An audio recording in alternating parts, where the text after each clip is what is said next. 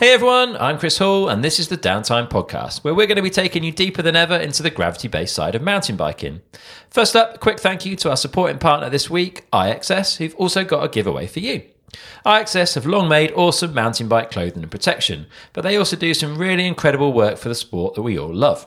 If you follow downhill racing, you'll no doubt have heard of the IXS Downhill Cup. Running for over 20 years, the IXS Cup has provided quality racing for thousands of riders and a crucial stepping stone to World Cup level competition. You only need to look at the list of athletes that have cut their teeth at the IXS to know how important it's been, with riders like Vali Höll and Jackson Goldstone amongst the list. The IXS Downhill Cup has also provided much needed European racing experience for many racers from further afield, helping to propel them into competing at the very highest level. So it's awesome that brands like IXS are supporting downhill racing in such a major way, enabling up and coming talent to find their feet and get ready to race at World Cup level. If you want to find out more or have a go yourself, then you can head to ixsdownhillcup.com and you can see their entire range of clothing and protection at ixs.com forward slash MTB.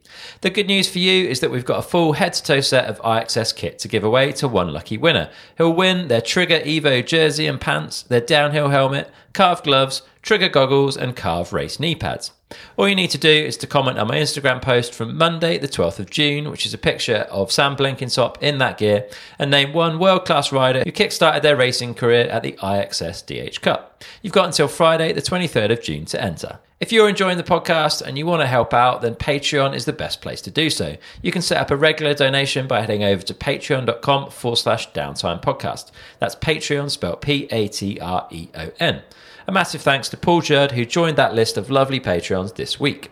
Also, if you want to represent the podcast, then there's downtime t shirts, sweatshirts, and hoodies available over at downtimepodcast.com forward slash shop.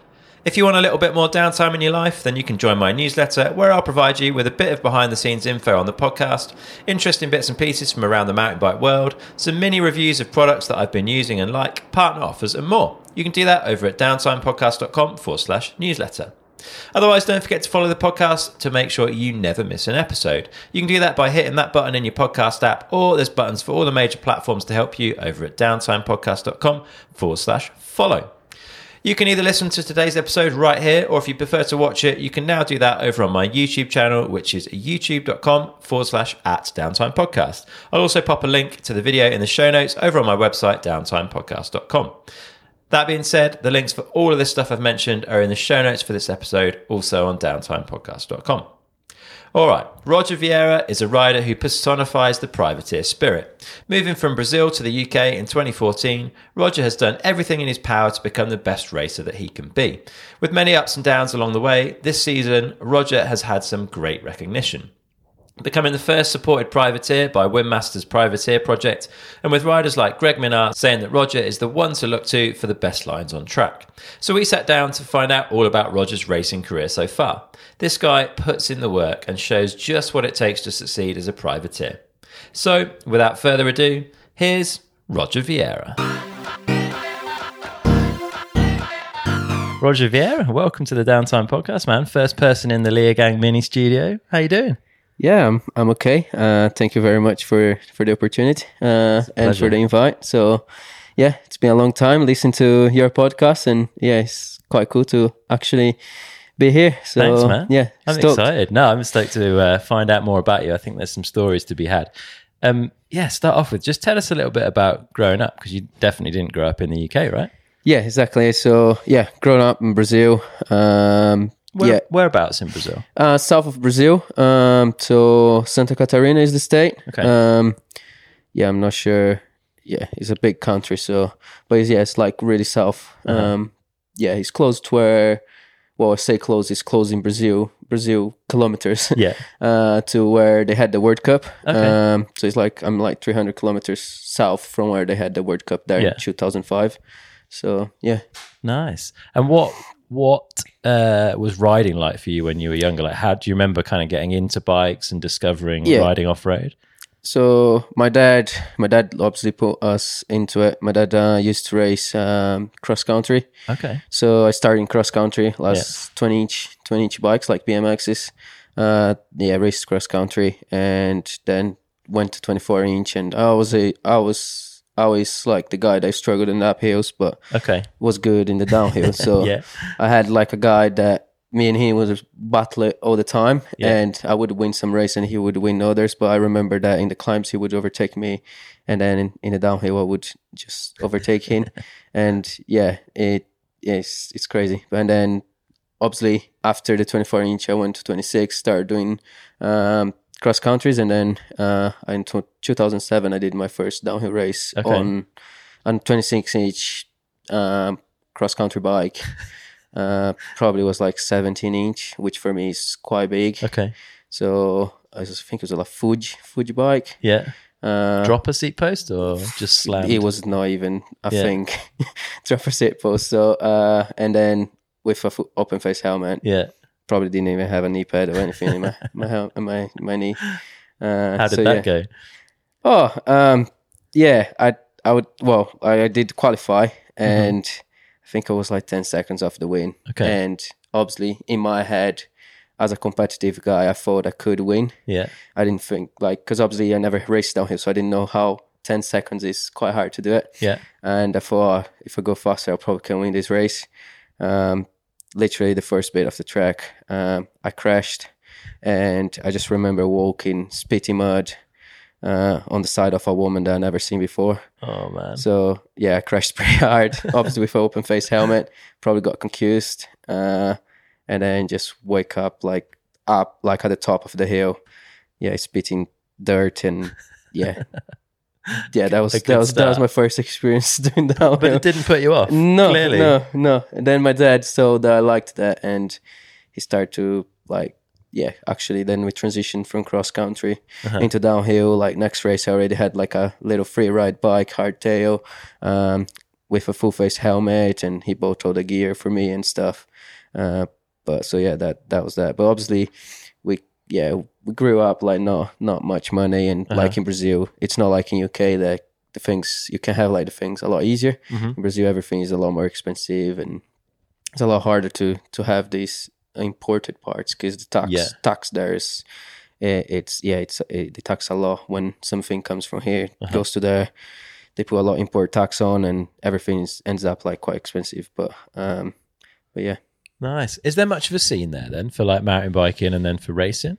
Uh yeah it's it's it's obviously not as big as here but um like cross country is massive now Mhm. because of uh, Avancini Yeah, yeah. downhill is still not not as big. Uh, but like people are really into mountain bike now because of, of Henrique Avancini. Yeah. Uh, but yeah, downhill is a bit bit smaller. Like a race, I would say. Cause it, it, the problem is like it's a massive country. So if they do a national round, they probably get like around 300 uh, riders. Yeah.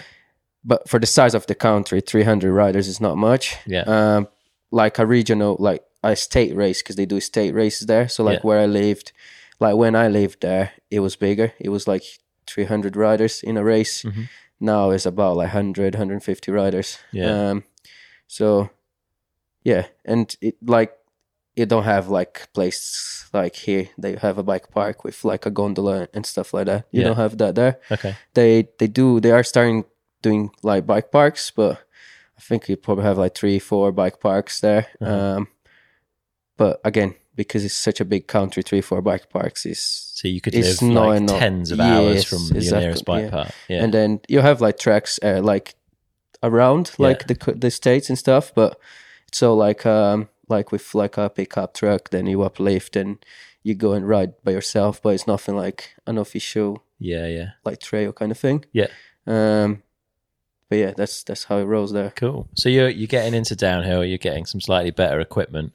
How do we get from that as a young kid to making a huge decision to move to the other side of the planet and like take this thing up a fair few levels? Like, give us a bit of a feel for how that all happened. So yeah, like my dad, um, so he had a bike shop uh, in Brazil, Mhm. um, and like he he had like well, we started going to the races with like a, had a little um, like tow thing in the back of the of the of his pickup truck, and he used to take like parts and uh, his tools and stuff. So he used to to to try and sell parts and then be a mechanic as well in the races. While me and my brother raced the races, uh, like we used to live quite far from where the races used to happen. So we used to do the state like which is called Catarinense Uh-huh. downhill. So it's like on our state. Yeah. And all the races used to be like 300 to 350 kilometers away from where we lived. Uh-huh. So we used to do that. And yeah, my dad used to drive us there and then make some money with with like the bike and the mechanic. So Yeah. he could pay for well, could pay for the travel and also for the entry fees and everything else. Um, so yeah, we started like that, uh, and then my dad got busier and busier. Bike shop got bigger, and at the end we had a truck, a big truck, Yeah. which like opened the side of the truck, and then it had like all the parts, like walls parts, and he used to like take bikes, like and everything. Yeah. It was pretty cool setup, and then we started yeah, like racing nationwide. So like, we would go like travel like two thousand kilometers to a race with the truck, um, and yeah, like just race like everywhere. Um, and as like I think I started doing really well when I started like my first year junior. I started like like winning races and Yeah. like riding like really well. Um, and um, yeah, I think yeah, I won this state like um, championship uh, at the end. I think I don't know if it was like both years or one year. It's like the year I raced, we had like I think the most competitive like junior class. Yeah. It's like all the all the guys that are in elite now winning races. It's the guys that I raced against Okay. in junior. Yeah. Um, so it was really competitive, and also obviously we had like Markolf Berchtold Uh-huh. that was for the same state, Yeah. and he was like he he like in in two thousands he was like top ten in the World Cup, Yeah. like he was big thing, and we all looked up to him. So we always compared our times to elite, and yeah, a few races like. I like I, I was winning like the overall like Awesome. even with even within there Yeah. and we had like two federations like one like was official and the other was like official but through another kind of federation Yeah. and on this other federation i used to racing elite while i was a junior Okay. and yeah i was like winning those races as well which was quite cool um, and then i did my first year elite there and uh, i think national champs i finished fourth which was amazing Yeah. and then like in in the end of the year like my overall ranking i was like top three like in the in the league Fair play. so Yeah. So the promise then- was there, right? yeah and then we decided like my dad was fed up with like all the the bollocks tax and Yeah.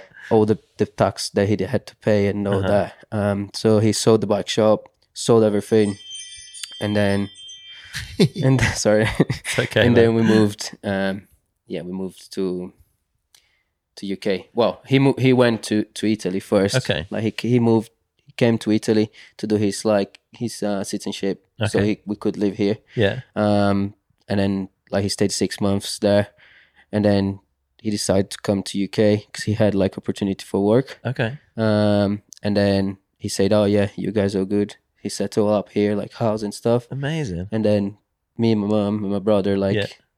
we sorted everything out sold everything and then came to uk So the the move to the UK was not necessarily then purely for you and your racing. It was like a, a lifestyle change that your your father and Yeah. your, your parents decided that they wanted to make. yeah obviously like it wasn't literally just because of racing obviously in the back of it he was thinking about the yeah. racing Yeah, for sure. because it would give better opportunity for me and my brother Yeah. um but then he also was fed up like even before he had bike shops when he was working as um he used to make bread for a big uh, supermarket Okay. So he quit that and he saved money. Uh, and then he paid a guy to take them to America. So he was going to leave in America.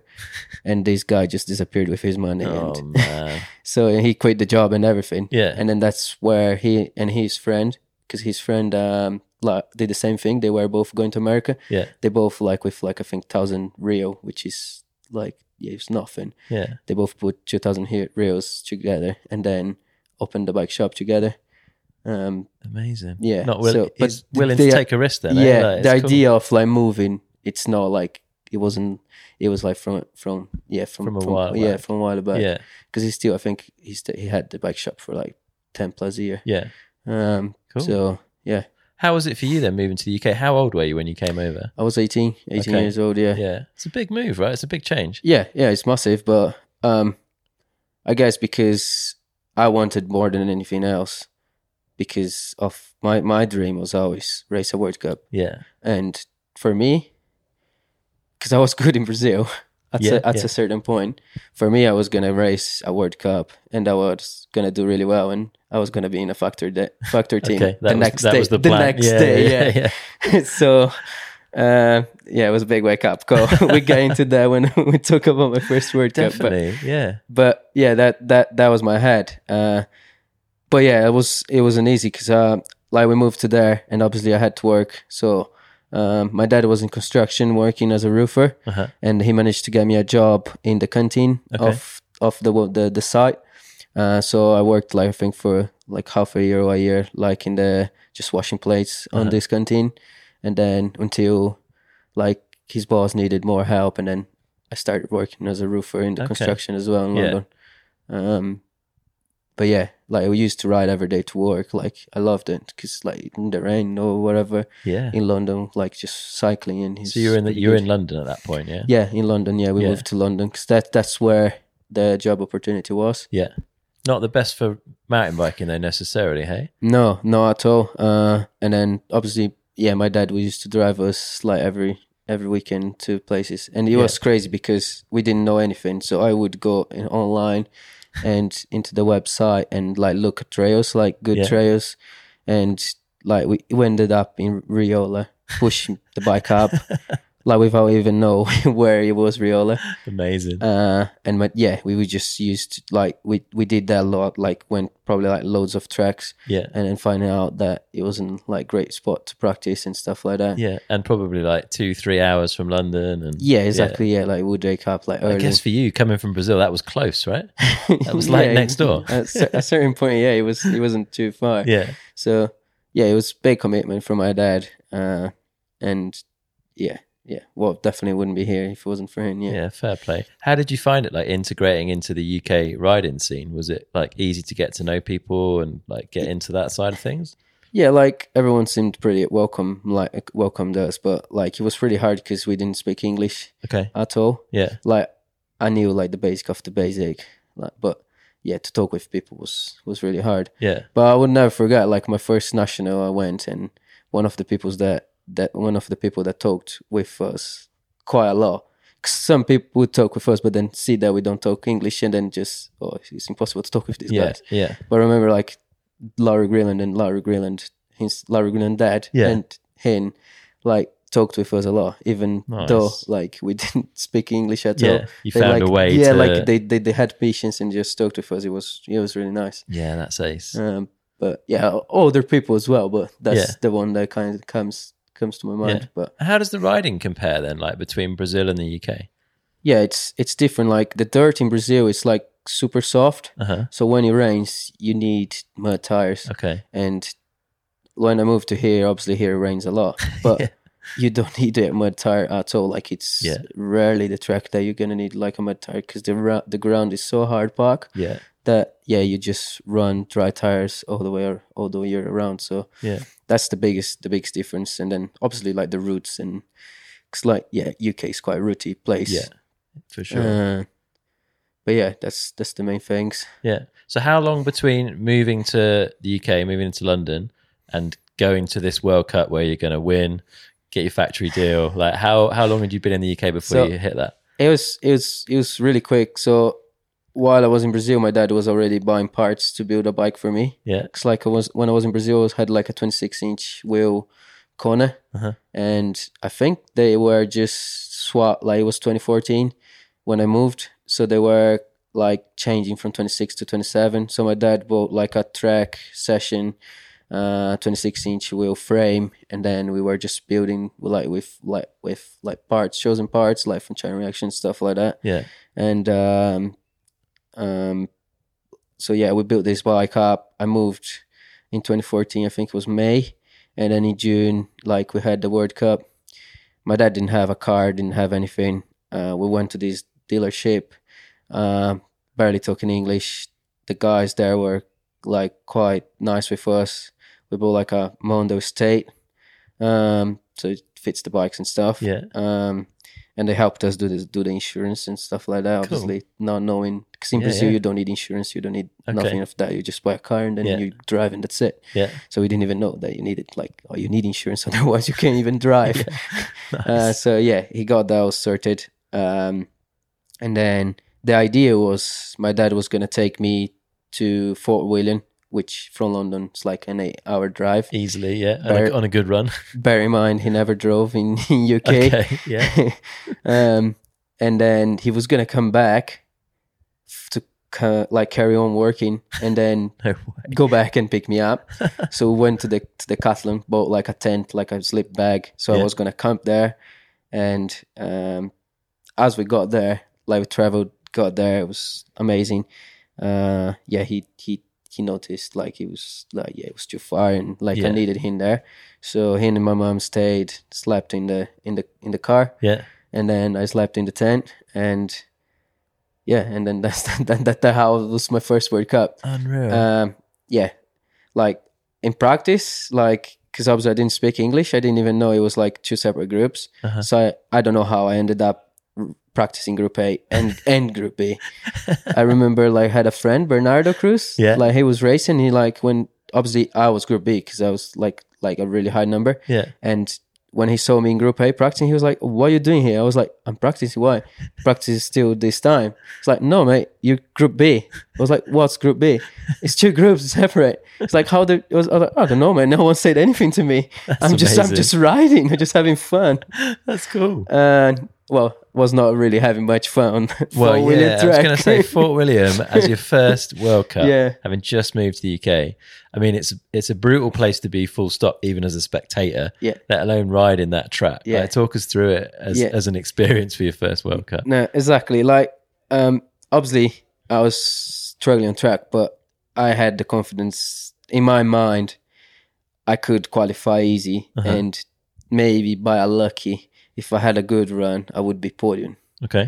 And then let's say I was after the race, I would be signing my contract with a factor team, and I would be sorted for the rest of my life. Love it. The mind of an 18 year old, eh? No, yeah, I, yeah. Before I was gonna win the race as a first World Cup, so Yeah. um, yeah, like I was, yeah, I was, yeah, I struggled quite a lot, and then obviously in qualify, I did my run, and yeah, got to the bottom, and I think Rachel, I don't know who won, but like the the woman that won the race put at least thirty seconds into me. Okay. That's quite an education, hey? Like Yeah. to come from the mindset of like, yeah, pretty sure I'm going to do really well Yeah. here, might get on the podium, to like, okay, I've got some work to do. Exactly. what was that like? yeah, like I, I, I mean, in the back of my mind, I did knew it was gonna be hard, but okay. I was hopeful that that like it would be good because like Yeah. people warned me, like marco warned me, it was it's not gonna be easy. But like you know, like you still have like inside you thinking that you're gonna do good. So uh, that was my race, and then like and then obviously just to set everything up and like have like a solid um, foundation. Like we, I, I didn't race at all in 2015 or Uh-huh. 2014, like the World Yeah. Cups. Um, like concentrate on the national rounds in UK Yeah. to get like experience and get up to speed. Like Mhm. obviously the level is different. Yeah. and for sure. then in 2016 I started racing like again like a few Yeah. races. how how easy was it to make all that work? Right, you're in London. It's a tricky place to be. It's an expensive place to be. Yeah. It's a long way from riding in UK terms, and like you're both well, you're all grafting right to get enough money to kind of live and to fund this hobby. Like, was it was it pretty tough? Yeah, no, it was definitely like really hard. Like, yeah, we worked like five days a week in the roofing, and then, um, like just saving money to to to spend at the weekends. Like, Yeah, we would travel to Wales for the to, to ride the tracks and then to race as well.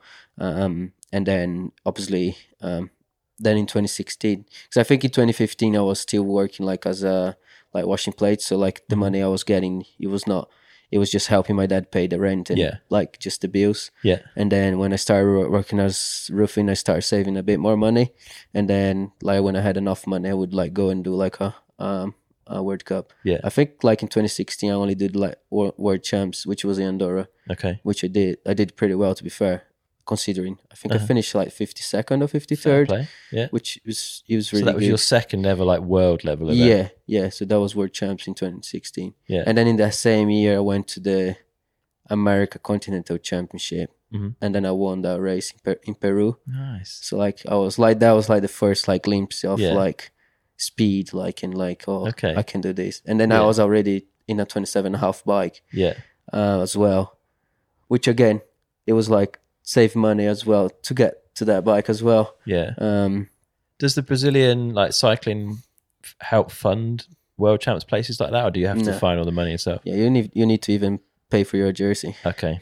It's it's pretty tough. Yeah. Um, yeah, yeah, they don't they don't don't help. Yeah. So um, And then you, I don't know how this all kind of fell together, but Moore Large, which were a large distributor of bike related products in the UK, and you guys somehow like made a connection that Yeah. all kind of worked out pretty yeah, well. that that was that was pretty pretty spot on. Um, the the way it came about because we lived in London, so we used to go a lot to PORC. hmm Oh yeah, you- the Penshurst, Penshurst. Off-Road Centre, I think, is it? Yeah, so we used to go there a lot, and um, I don't know if you know they had like a bike shop there.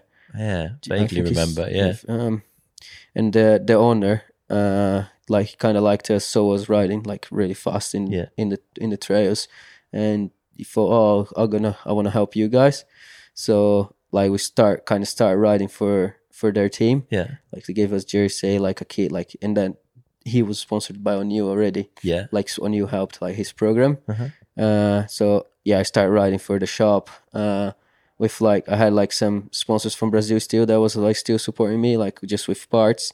Uh, so like made a jersey and like yeah, started racing like in 2016, and then I think Moore Large started distributing Polygon Yeah, and O'Neill yeah, in 2016. So in 2017, like Joe, which Joe Poiser, which is like the guy that like kind of had an idea to create a team, and because like this bike shop was sponsored by O'Neill, so it had the connection. yeah, So like when Greg Minnaar used to come to to this bike park to do like uh just like just confraternization with the riders and stuff like that.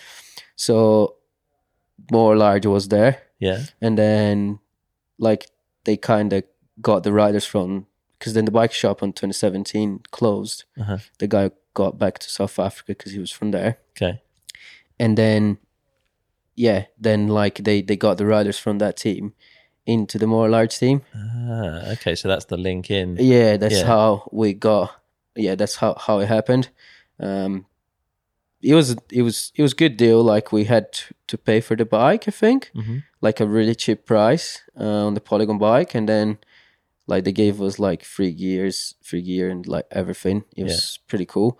Um, and then 2017 we started riding for for then, Yeah, and then it's where like yeah we started doing more World Cups as well. I did have quite a few more World Cups. Uh, I think in 2016 I also qualified for my first World Cup yeah. in Lenzerheide. I think it was like 78th because it was like when he qualified 80 pe- Top 80. yeah. Yeah. So I think like I did World Champs and then I did Lenzerheide. And then I think that was it. And then 2017 we started with this with with the the Moore Large and I think the first race it was um Lourdes and I did top 40. yeah. It was the one that rained and then like a lot of the top 10 I think like got yeah, the rain came down in the wet. yeah. Yeah, so I, I finished 40th which Yeah. is like it was it was Incredible. big yeah it was Yeah. really really good um but yeah that that's how it came about and then i think the Fort William race after lourdes um which i think i did top 50 the owner of Moore Large was there Yeah. as a his little holiday Mhm. and then he met me and my family yeah. and then he liked us and then after that they offered us a job there. Amazing. and then that's how like we've been for the past past five years. Like we've been working on Moore Large and then riding for then. Yeah, and obviously our deal got better and better as we we like because obviously like from the from the suppliers we managed to get more stuff. And Yeah. then until like until yeah until the yeah, what happened with Moore Large Yeah, just yeah. went and went into administration yeah. Where are they based? Was it Nottingham? They're based. uh derby Derby. Okay, so you moved up to be up there. yeah so Yeah. we like again moved up Yeah. moved again everything Yeah, into Derby. And, the then- whole family were working at Moore Large. yes, yes, That's amazing. yeah, yeah. And this was just purely from meeting the boss and him liking what you were all doing and yeah, wanting to kind of get yeah. involved. They just just wanted us to help. They probably Yeah. needed they needed a mechanic, which my dad Yeah. like, cause good mechanic. So it was more. I think it was more because of that, and then oh, not just because of that, but so my dad went as to work as a mechanic, and then um, I went to work like as a like a help the brand manager, brand Yeah. managers like as a junior Okay. brand manager, yeah. like into the Gravit side. So like like the Kenda, like Suntour and like Yeah. O'Neill and all these these brands, Yeah. uh, Gravity brands, and then Polygon as well when they had Polygon. Uh-huh. Um, and then my brother, like he was like more customer service. Mhm. Um, Perfect. That's pretty amazing, hey? Like Yeah. that, that worked out in that way and that facilitated you to go and do more racing. And you've done all of this as a privateer, right? Yeah. Give give us a feel for for privateer life, right? What kind of stuff are you guys doing that a fully supported rider doesn't need to do? Because there's quite a lot Yeah, of like- things going on, eh? at the start, like me, me and my brother. Well, like in 2016, I used to get an air, in the airplane with a bike bag. Yeah. I remember getting to Lenzerheide. I had to get airplane, and then I got two trains and a bus. I've done that same journey. Yeah, no, it's but not like easy. with, eh? with a bike Yeah, bag yeah. is is is crazy. yeah. Yeah. And then my hotel was like in the next village. I looked in the map. Uh, it's like two three kilometers. Ah, this is fine. but you don't think that's like a mountain that you need to go through before you get to that. yeah, with a bike bag. Yeah, like well, no, like I mean, just like from like getting to the hotel to the track. Ah, yeah. ah, okay. Yeah. so yeah. like I had to like climb up like quite a lot to get to, to the other side, like of of Lenzerheide. Yeah. Um, so that that was like the first like at first, and then my brother started racing 2017 as well. So we both kind of did that, Mhm. and then obviously when we moved to Moore Large, and then like Moore Large made me do a drive license, Yeah. and then I had my driver license, and then for 2018 we were allowed to use the van, Okay. Nice. which facilitated much more. Yeah. So we had a van, spare parts, everything, yeah. but yeah, still like we'd never had a mechanic. We never never had anything like that. So we you just turn up to the races, um, park as close as we could from from the event, Yeah. and then in the back of the van we would have like a stand, um, and then yeah, we just you just just go about that. Like if a bike break, if anything, just go to Yeah. the van, fix it, and then back up. Um, It's brutal on your energy though, more than anything, right? Because you've got however many hours of driving to get there. You come off the hill, you've got bikes to clean, tires to change, brakes to bleed, all this kind of stuff that other people aren't doing. You got to go into queue at sign on, I guess, as well. Whereas other riders, people are picking up their race numbers and stuff. Like it must be pretty tiring to to do all that alongside the riding. yeah, and then you also have like to cook and do all that stuff as Yeah. well on top. No one's giving you a massage, I'm guessing. no, definitely not. Uh, so yeah, but yeah, we seem to like like now. I mean, I'm, I'm still not perfect, but I'm in a much better place than I was before. yeah. So like this weekend, I'm staying with Suntour. Okay. Like they have a big truck there. Like Yeah. they, like we have an area there, but I'm still doing everything on my bike, hmm and I still like yeah having to do all that thing on that stuff. Yeah. Um, I even sleeping in the truck this week uh, with them, which in a way is, is quite cool because I wake up and I'm already there. Yeah. True. Um, No commuting. yeah, but but yeah, like yeah, like the biggest thing is yeah, it's like the meals and and then having like someone to to like just work on your bike so you don't have to worry about anything. Yeah. Um, but like yeah, just having the the place there, which is close to the finish line, because sometimes you couldn't park the van closed, and then you would be like really far away from from where you need to be, like Yeah. from the the uplift, Yeah. and then you need to like ride loads to get to the van, and then until you change, like let's say you change a tire or something, you lost like easily like half an hour of practice Yeah. and as you know like in a world cup like you already don't have enough practice Yeah. and like every second counts so um yeah it's Makes crazy life pretty tough. yeah Yeah, definitely. Have you found little ways to like not cheat the system, but have you found ways to like make your life easier as a privateer? yeah definitely like like definitely having like two sets of wheels Yeah. so like something happens like you can just change the wheels straight, like just Yeah. change the wheel. Like let's, let's say you have a flat, you just change the whole wheel. Like that takes like a minute. Like Yeah. where changing a tire, if you use insert, it takes like Yeah. so it can take half an Quite a hour. while, yeah. it can take half an hour. But the same thing if you break a wheel. Imagine if you have to rebuild a wheel if you don't have. I already had had passed that. Like Yeah. I was racing Val di Sole as a privateer. I like just one wheel. Like you need to rebuild the whole wheel. That takes yeah, that takes a That's the half whole a day. practice session. That's going, half right? a day Yeah, just yeah. to change the whole wheel. Yeah. So and that's pretty common, right? You hear a lot of riders like coming off a practice run with a broken wheel, cruising to their pit, get a new one, and off they go. But for you, you're you're sat to d- left dealing with that, I guess. yeah, luckily now I use like some really strong wheels. Yeah, E13 carbon wheels. they honestly they they unbelievably strong. So like like I think last season I I went through like two rims like in a full World Cup season, which good. Yeah, like they honestly they only broke because I hit like a rock super hard and any other wheel like if it was a alloy it would just like collapsed. yeah, But they still hold it together and I still finished my run yeah. with like like uh, pressure on my tire Fair which play. it was crazy to Yeah. think. But they were just just cracked. But they have like lifetime warranty, so you can just get like new Nice. one. And you do work for them. Yeah, do work for them now as well.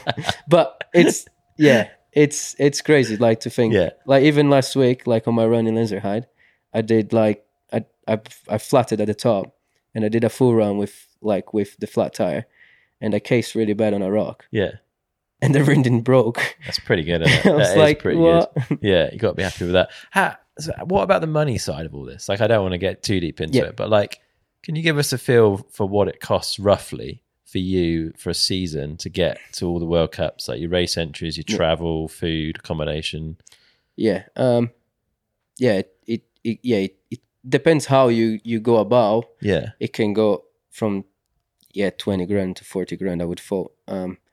Obviously, I was quite lucky when I was a Moore Large because they covered the travel expenses and Mm-hmm. Okay, stuff like that. that's nice. They gave a van like with fuel card and everything. yeah, Where like this year I'm I'm needing to to cover all myself. Mhm. So I'm fighting like I can do this like cheaper cheaper way kind of thing yeah, and uh yeah like i'm luckily like all the the guys that the suppliers that already sponsored me they are sponsoring me direct now and they're backing me up so i have like a like a budget like a money budget okay, nice. to get to the races Yeah. so um, yeah. How did how did that all pan out then? So Moore Large, unfortunately, went out of business. Was it the back end of last year or earlier this year? early this year Earlier yeah this year, which Yeah. obviously yeah left you with quite a challenge, right? Because that's Yeah. your job, your team, Yeah, like your support, everything. Like, ha- talk us through how you've worked through that because it's Yeah. I mean, that's a hell of a problem. Quite close to the start of the year, really. yeah no it was definitely tough because just two weeks before that i had my garage broke into and oh man, they stole my motocross bike which like was literally my baby like i love that thing yeah, and like I worked super hard to get into that. uh-huh. And um, they stole my e-bike as well. Um, so that happened. So I was like feeling quite sad and like going through a tough time. And then two weeks after that, more like just collapses and like, yeah. Like Did you see it that. coming, or was it pretty Like- surprise? It, it it wasn't. It wasn't kind of thing. Like we knew it was tough, and Yeah. like they were going through a tough time. But Mm-hmm. they they they told us that an investment was coming, and Okay, this was going to save the business and stuff like that. So they seemed quite promising Yeah. that investment was going to happen.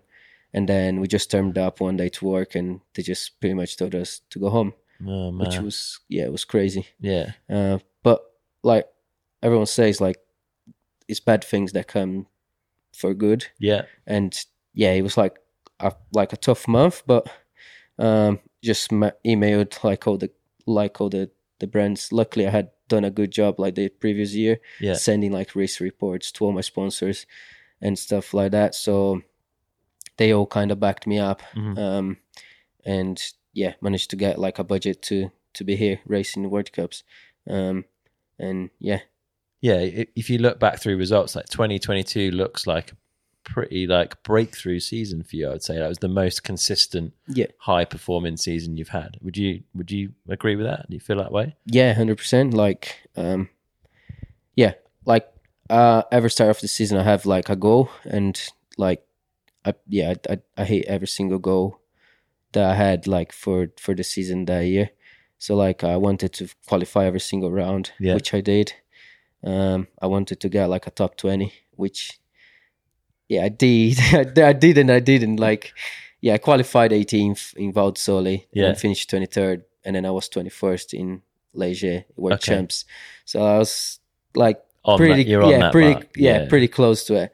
So um yeah, no, definitely was the most consistent and like yeah, the best season I ever had. Yeah, probably came at a good time then, I guess. Like to be able to get that, like the deals and the support from the brands that you've been able to get this year, given what happened with Moore Large, like having had that 2022 season when you did was probably pretty helpful, huh? oh definitely. If I didn't have that results, I'm sure like yeah, I wouldn't have the like the level of support that I have now. Yeah, Because obviously, yeah, the results like just showed then what I can do, and then like yeah, like in yeah, like from the riders they had, like I was one of the the best riders they had. So yeah, it's yeah, it was kind of because like before I never had money from then because Mhm. obviously Moore Large was like kind of backing all up yeah, from being a distributor from that from those brands. So yeah, it definitely helped, and yeah, I'm like, I mean, massive shout out to them because if it wasn't for them, I wouldn't like even be here because they 100%, they yeah. totally backed me up and yeah. yeah, put me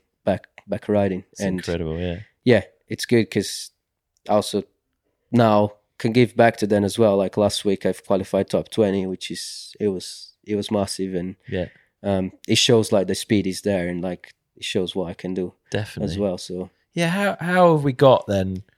You can see if you again if you look back in your like roots and rain data and look at your results over time, you definitely had a pretty sort of steady build. It looks like on paper anyway, up to 2022. 21 feels like it was probably quite a big season for you as well. You won the British National Championship Series. Um, how big a thing was that for you? Was that like a big part of this build and the confident, like a growth in confidence to get you to where you were last year? yeah, definitely. Uh, like with the with the national championship, like because obviously I I've been racing for quite a while, and I remember when I started, I was like top thirty, and then like next year was like top twenty, and then like my goal always been like to be top ten, like and then got to a year I think it was like twenty eighteen, I got like top ten, and then like the next year I was like top five, and then I got that top three, Yeah. and I was like consistent in the podium. And then 2021 like i won. I was like that this is crazy. And then last year i was like again like in the fight for the win whoever won the last race would win and Uh-huh. then uh, luke williamson ended up getting the better of of, Yeah. of of it and then i finished third but still like i was fighting for the championship again Yeah.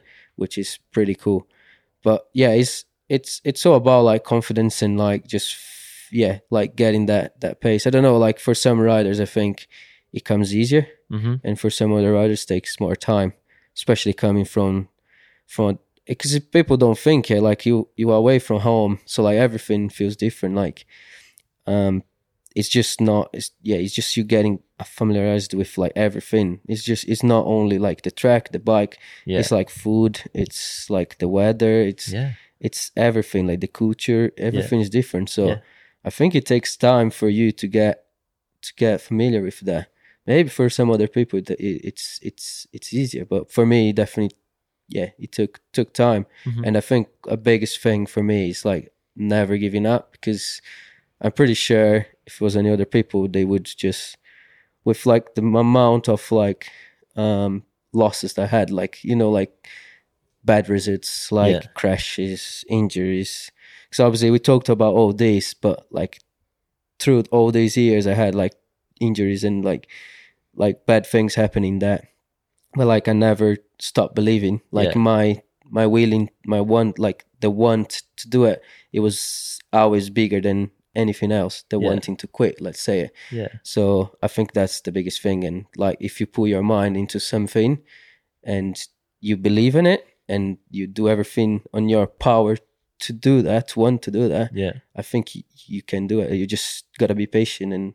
like wait for it and put the work as well Yeah. and just like never give up. Like, cause who who saw me in 2014 in Fort William would never say that would like finish in top 20 Yeah. in Yeah. Lenzerheide to qualify. Let's Yeah. say that like that. Yeah. Or 21st last year in the World Champs. yeah. So, and yeah, I think that's just the start of it because obviously, uh, yeah, we we want to do better and yeah, we I think we're capable of it. For sure, man. How I, I've spoken to a few people about you over the last few days, yep. doing a little bit of research and trying to find out what I can.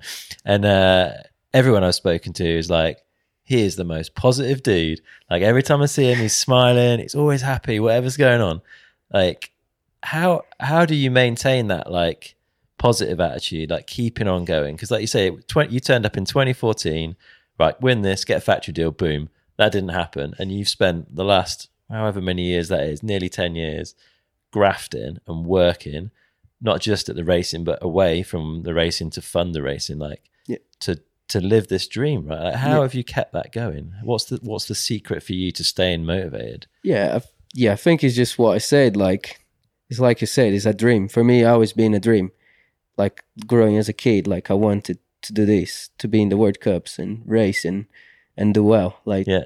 since I create. So like, but I think I want this so bad that like yeah, like the willing to to to want this is just so big that it's it's nothing that they're gonna stop me kind of thing. Um and yeah, I don't know. And like obviously I have a lot of lows, but then I, you have those highs, and the, the highs are much bigger. You just concentrate on the highs instead of the lows. Yeah. Um, because if you look through all my season, I always had like, even if it was only one in one year, I always had like a, like you know, like oh, the speed is there. You just yeah, just gotta okay. be, you know what I mean. So you a just little bit of a glimmer yeah. of hope to yeah. keep you going, like. So yeah, you always just try to concentrate on the on the highs and yeah, don't yeah don't don't really focus on the lows.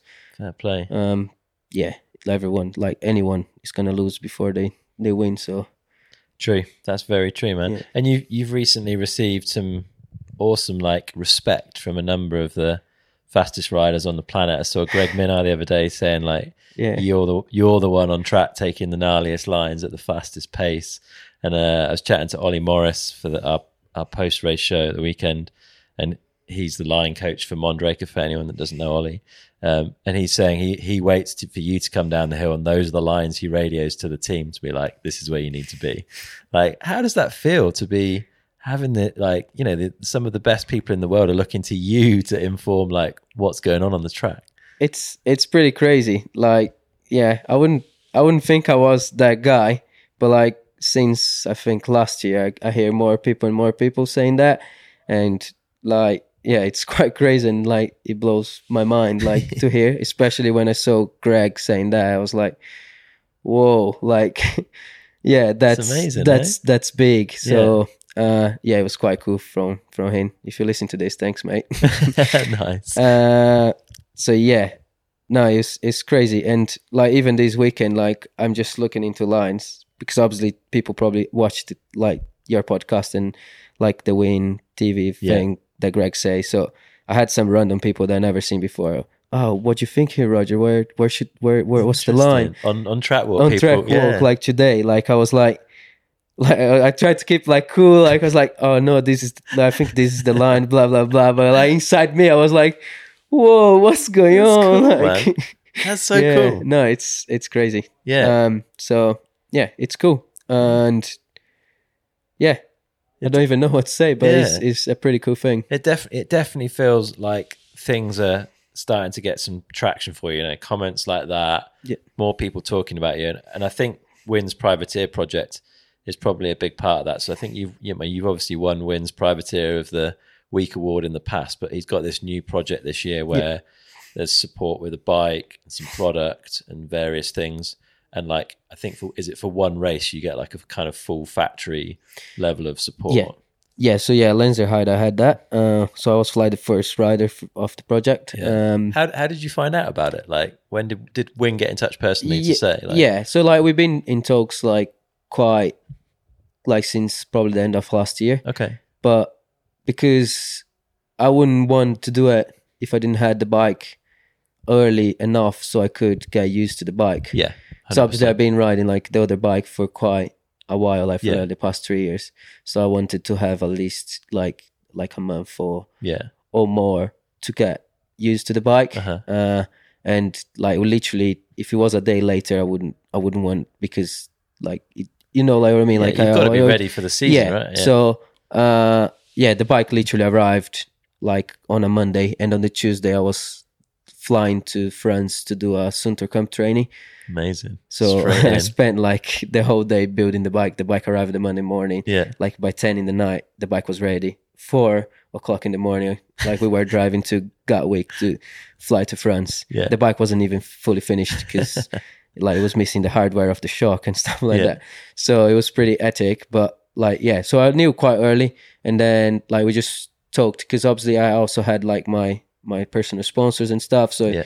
it needed to be right. I didn't want to like like upset my sponsors. Yeah. Um. So yeah, we managed to find like a way, uh, where everyone was happy, and then yeah, we made it happen. Uh, got used to the bike, and then yeah, last week we had uh, the opportunity to to be like in the the pits with GT, yeah, and then like food like the, the the biggest thing was like the food like they have like a catering so the guys bring the food like for you like lunch and dinner like Amazing. in there like Yeah. you don't need to go to like you don't need to cook Yeah. or you don't need to go to the restaurant choose and like you know like the food is good and like healthy as well. Yeah, so you know not going like eating pizza or burgers like Yeah, stuff like that.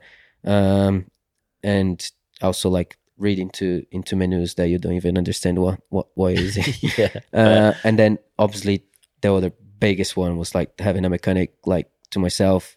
And like at the start it was quite hard because like obviously i know every single bit in the bike that what needs to be done yeah, so like trusting someone else like to, to work on your bike is quite hard but yeah. Like Trevor, which was my mechanic, he did like amazing job. Like yeah, like the bike was faultless like Yeah. all week. So, and yeah, I was just like sitting in the chair, looking in, working on my bike, and it must have felt so surreal after all this time. I felt so pro. I felt Yeah. like yeah. I've was like it. like in qualifying, I was like warming up at the top. Normally, I just warm up on my bike, or or I try to see if like someone that I know is there, and then let me use their their their turbo trainer Okay. or stuff like that Yeah, but I was there and like I had my mechanic with an umbrella, like just like holding the umbrella for me, so I, I'm not in the sun, like warming up, and I was like, "What? Where?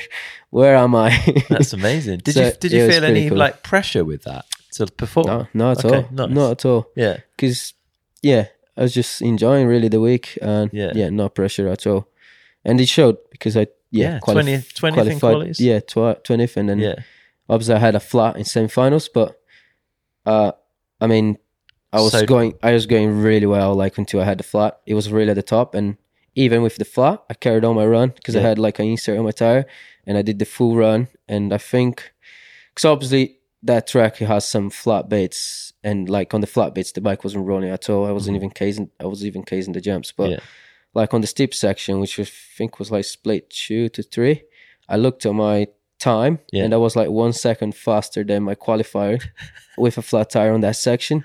And I was like 24th, like on that split with a flat tire, sweet. which then I looked on the time because I did a, a 249 in qualifying. And to go to finals as top 30, I only needed to go one second faster.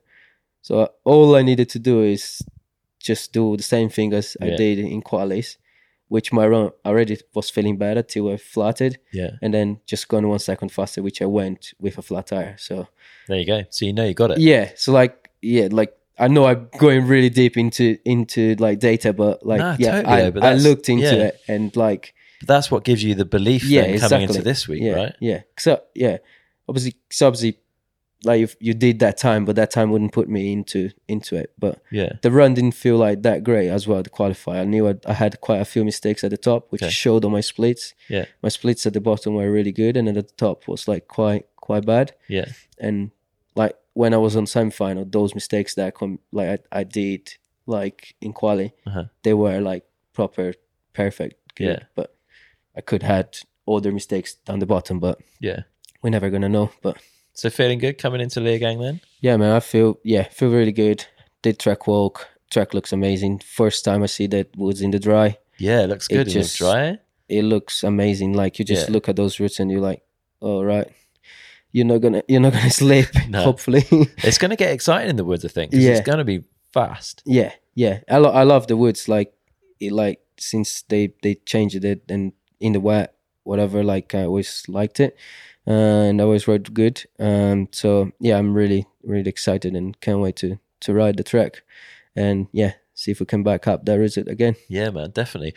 How are you? How are you finding the new format? Like thoughts on the changes this year? Yeah, so I mean, qualify same. Um, when I was warming up for semi final last week, and obviously as you warm up, you have a lot of pressure mentally, Mhm. um, just thinking about the track and like you need to perform and do that run. And I thought about like I need to do this again, like in a couple of hours. Yeah, It felt like mentally, not physically, but mentally quite, Yeah. quite, quite hard. But um, but yeah, apart from that, it's it is what it is, and it's the same for everyone yeah, you just kind of get used to it, I guess. Um, but yeah, like yeah, I didn't have the opportunity to go into finals and to actually see how it would feel. Yeah. But like that, that was the feeling that I had. Like when what was warming up, it just felt like fuck, this is gonna be kind of mentally. yeah. quite- big day, quite- yeah, big day on yeah, that side of tough. things. What about for privateers? Do you think it's going to be particularly challenging for privateers? Yeah, like obviously last week I had a mechanic do everything on my bike, so but it, it, it felt tight between. Yeah, It's like from practice to qualifying, from practice to semi, Yeah. semi to final. Like it feels is a short period of time. If your bike is nothing wrong with your bike, then it's fine. But if it's a problem with your bike, and then the other thing is, I would get down the button and like it would, the dinner would be, lunch would be there, or whatever, yeah, food would be there, so you wouldn't need not have to, yeah, like lose time to to eat, like go order something or something like that. So that might yeah, might be a bit tricky. So you just, but you just need to work around, like prepare, prepare food before, Yeah. uh, and then hope that your bike doesn't break. True. Do you think it's harder for privateers the new format though? It probably is because the times are are tighter, yeah. So like Yeah. between between practice and and yeah, and racy and quali or whatever. So Yeah. it, it is tighter because you have less time to to prepare yourself, uh, especially from semis to final. I think. Um, so yeah, it'll be a bit tougher, but Yeah, but you're going to make it work. Yeah, what, exactly. what, what do you think it will take then to get to this the full factory dream that we've uh, been striving for for many years? yeah. Like the results are obviously climbing, the potential is there. Like you know, a final place is is definitely on the cards. Like, what do you think it takes to get onto a full factory team?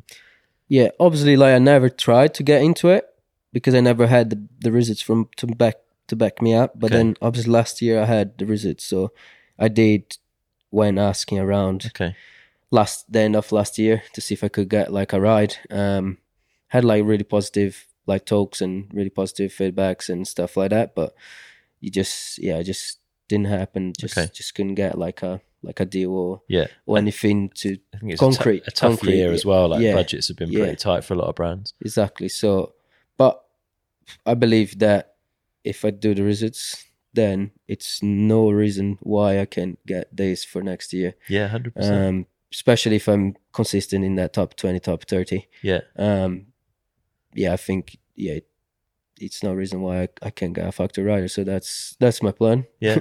Let's see if uh, yeah we can make work. But yeah, Nice. if any team's looking, I'm free and available for next year. awesome. And you've done a pretty good job on the social media side, actually. Like twenty over twenty five thousand followers now on Instagram, which for privateer is is pretty high. Like, has, do you think that's important for you and for trying to get into like a, a more supported position? Yeah, hundred percent. Yeah, like social media. I mean, some people don't even write, like, don't even give results. Just Yeah. just back them up through social media. So, yeah, social media is definitely massive. Um, and yeah, I try to do as good as I can, um, with reels and and stuff like that. Obviously, um, yeah, just trying to to post like, um, yeah, cool videos and me riding, and that seems to stoke people and um and then obviously the main thing is stoke people and then the, the consequence of that is you get more followers and then obviously it's good for the brands and then you get like Definitely. support and stuff like that so Yeah, um yeah it's definitely a big thing of yeah. it And you still balancing all this with full time work? Yeah yeah i mean I, i'm part-time now Okay. uh, so i managed to so uh, yeah like i said i start working for e13 uk now Yeah, after Moore Large collapsed, which they gave him the opportunity to to have a flexible uh, time okay, Or, on working. So I'm like yeah, they give me the time off to come and race, Yeah. and then I work three days a week during the week, so I have two days where I can go ride my bike and prepare myself Yeah. um, for the World Cups. Um, so yeah, that's pretty handy. Do you find you're able to like recover better between training sessions with a bit less work in your schedule? Is that helping that side? Yeah, yeah, definitely. And like the the work as well is in the office, so Okay. um, I mean, it's not really like yeah physical. So you, when you're in the office as well, you you kind of yeah resting as yeah, well. sat down, kind of Yeah. taking it, not taking It's, it easy, more but men- like, yeah more yeah. mentally kind of yeah work. yeah, But but yeah, no, it's good. good in a good spot, man. I'm super excited to see like where this season goes for you because there's like definitely some serious promise there, and I'll be up on the hill tomorrow watching you light up the line choice, and I'm sure there's going to be a lot of riders keeping their eyes on you now that we know that you're the one to watch for all the best lines. no Um, pressure. yeah, for sure, man. It's going to be good. Before we wrap up, we've got our final four questions. Um, but before we hit those, actually, I, I just want to get your advice, I guess, to up and coming privateers, the people that are like 2014 Roger that are wanting to get to their first World Cup. They want to go and do this as a as a career and try and make Yeah. it. Like, what advice would you give them like, with given everything you've learned so far? Yeah, yeah. I think like like I talked earlier, like it's just like first you need to to to ask yourself if you want this as bad. Like it, like like for me, I want this as bad as anything in the world. Like if you put me and tell me I have a job of hundred grand, or I can go to a World Cup and live like race the World Cups with like a like with no salary. Yeah, I would choose to go and race the World Cups with no salary. That's how how bad I want. So you Yeah. need to uh, so you need to ask yourself that question, and then if you like actually really want that bad, then you just gotta yeah like go go after your dream and like just just never give up. Like you, it'll it'll be tough. No, it's not gonna be easy. yeah, You're gonna suffer and you're gonna have a lot um lows on the way, but if you like actually believe it and not give up and like put the work as well because it's hard you need to to train and put the work Yeah. in it's no reason why you can do it Good, good advice. I like that, man. Let's set up these final four. The first one of those: if our listeners had 150 pounds to spend to improve their performance on a bike, what would you recommend they go spend it on? We're not, go- we're not going to get any E13 wheels for 150 quid, are we? uh, but i'm doing coaching so Oh yeah, yeah Are you really? Yeah. Okay, whereabouts? uh yeah just in uk so Yeah. I, I start because obviously one well i started doing just before Moore Large went under so like Okay. at the end of last year i did like my course and stuff Yeah. and then i started doing the coaching Nice. uh, and then I started doing even more like once Moore Large clothes, so I had Yeah. like more time and stuff. Um, so yeah, I mean, yeah, 150 quid. It's it's a day with me, Okay. like in my local, Yeah. um, Where is your local these days? uh, Derby, so Okay. around Derby area. yeah. Um, but then I also do in Llangollen as well, which is a bit more because obviously I have to travel and stuff, Yeah, and then obviously you have the uplift and Yeah. stuff like that. But but yeah, coaching day, it's it's pretty good. Um, Definitely. and apart from that, I would say get like a shock pump and like a pressure gauge because that's the first thing. Yeah. I can go out on the bike without that. So Always check Yeah, where you're at. yeah, and- so yeah. yeah. Nice. Good advice. I didn't realize you're doing the coaching. That's cool, man. All right. Second one. If you could wind back the clock and sit down with yourself age 16, I guess you'd still be in Brazil at this point. What advice would you give him? Wow, yeah, that that's a trick one. Um, yeah, just just yeah, try try to yeah, tr- just try to be more uh patient and yeah, try to keep it cool. Like yeah, I think I used to put a lot of pressure into me Okay. and used to crash a lot because of that. So um yeah, just just trying to not not put too much pressure into myself, Yeah. kind of thing. So How, how have you worked to put less pressure on yourself? Is it just something that's come with time, or have you found ways to? Yeah, it's more like like yeah, with time. Uh it's things that you can say to your mind and stuff like that. Um but I think the biggest thing is confidence. If you have the confidence then Yeah. you're not too worried. And confidence takes time to build, Yeah. think, right? Yeah. Uh yeah, 'cause it, it, it's tricky, but like this week, obviously I knew I was confident, but I didn't know where I would be. Yeah. And obviously, when I finished 20th, like that was a surprise for me. Okay. It's like I, I mean, I knew I was riding good, but 20th, like the way the sport is now, Yeah. it's it's crazy. So, Yeah. like that just gave me like a another massive boost of confidence, Yeah. which is pretty good. But too much confidence is also not good because you can get like really confident and then you just end up hurting yourself. Yeah. And you can lose that confidence very quickly. Yeah, right? and then the the all goes. So Yeah. you just gotta find the balance, like to be confident but not be stupid. Because Yeah. Uh, like especially last week, like it was like raining and then the track like got like really slippery, and like I was lo- I would stop in like a key section and Yeah. look people going for it and just crashing. I was like, what's the point? The forecast saying it's gonna be dry. yeah. The track's gonna dry up. It's not point like trying to to like do this section fast Yeah. or in that line now Yeah. because it will be totally different for race. So you gotta do it like do that thinking, Yeah. It's like a like mature yeah, headspace. yeah, like during the week because Yeah. it's it, you can easily like well you see last week like how many people got injured. Yeah. It was a big list. Eh? Yeah, so Yeah. but yeah, it can happen and it, it happens and it can happen anytime. So Yeah. you just gotta try and like try and avoid and try Yeah. to, to be smart and avoid those those things. Definitely. All right. Next one. If you could have a coaching session from anyone, past or present, who would it be and what would you want to learn from them? Whoa. That's a tricky one. You can have more than one if you want. Um, I mean, obviously, I was growing up. I always looked up to Sam Hill. Uh huh. As I mean, yeah, I think a lot of people did. Um, Yeah. so yeah, it would be cool to, yeah, to have just uh, yeah, a coaching session with him, and yeah, like just just see how. Obviously, I watched his podcast as well Yeah. and listened to it, uh, and you can learn quite a lot of few things. But like he was pretty, it's pretty crazy how fast he could go, um, like than than anyone else. Like Yeah. the big margins that he would put and the way he would corner and stuff like that. I mean, his you know, flat pedals and like he still win Val di Sole in like like uh, by eight seconds or something like that. Yeah, that's, That's, insane. that's ridiculous. Like Yeah. that is the track that you don't want to be in flat pedals because it's so gnarly, so rough, and Yeah. your foot will be just bouncing around. I can't even imagine riding like that, he did and he did Yeah. did really well. Was so it cool to be on track with him last weekend? yeah, it's quite cool. I actually in Fort William, I I went in the gondola with him, Oh, the British. Was Yeah. the British National. Yeah. so that was quite cool. Uh, tried to talk with him a bit, but he's Yeah. quite he's a quiet guy. he, but is, he is. Yeah. but yeah, try. I managed to to get a few words out of him, so Yeah. that was quite cool.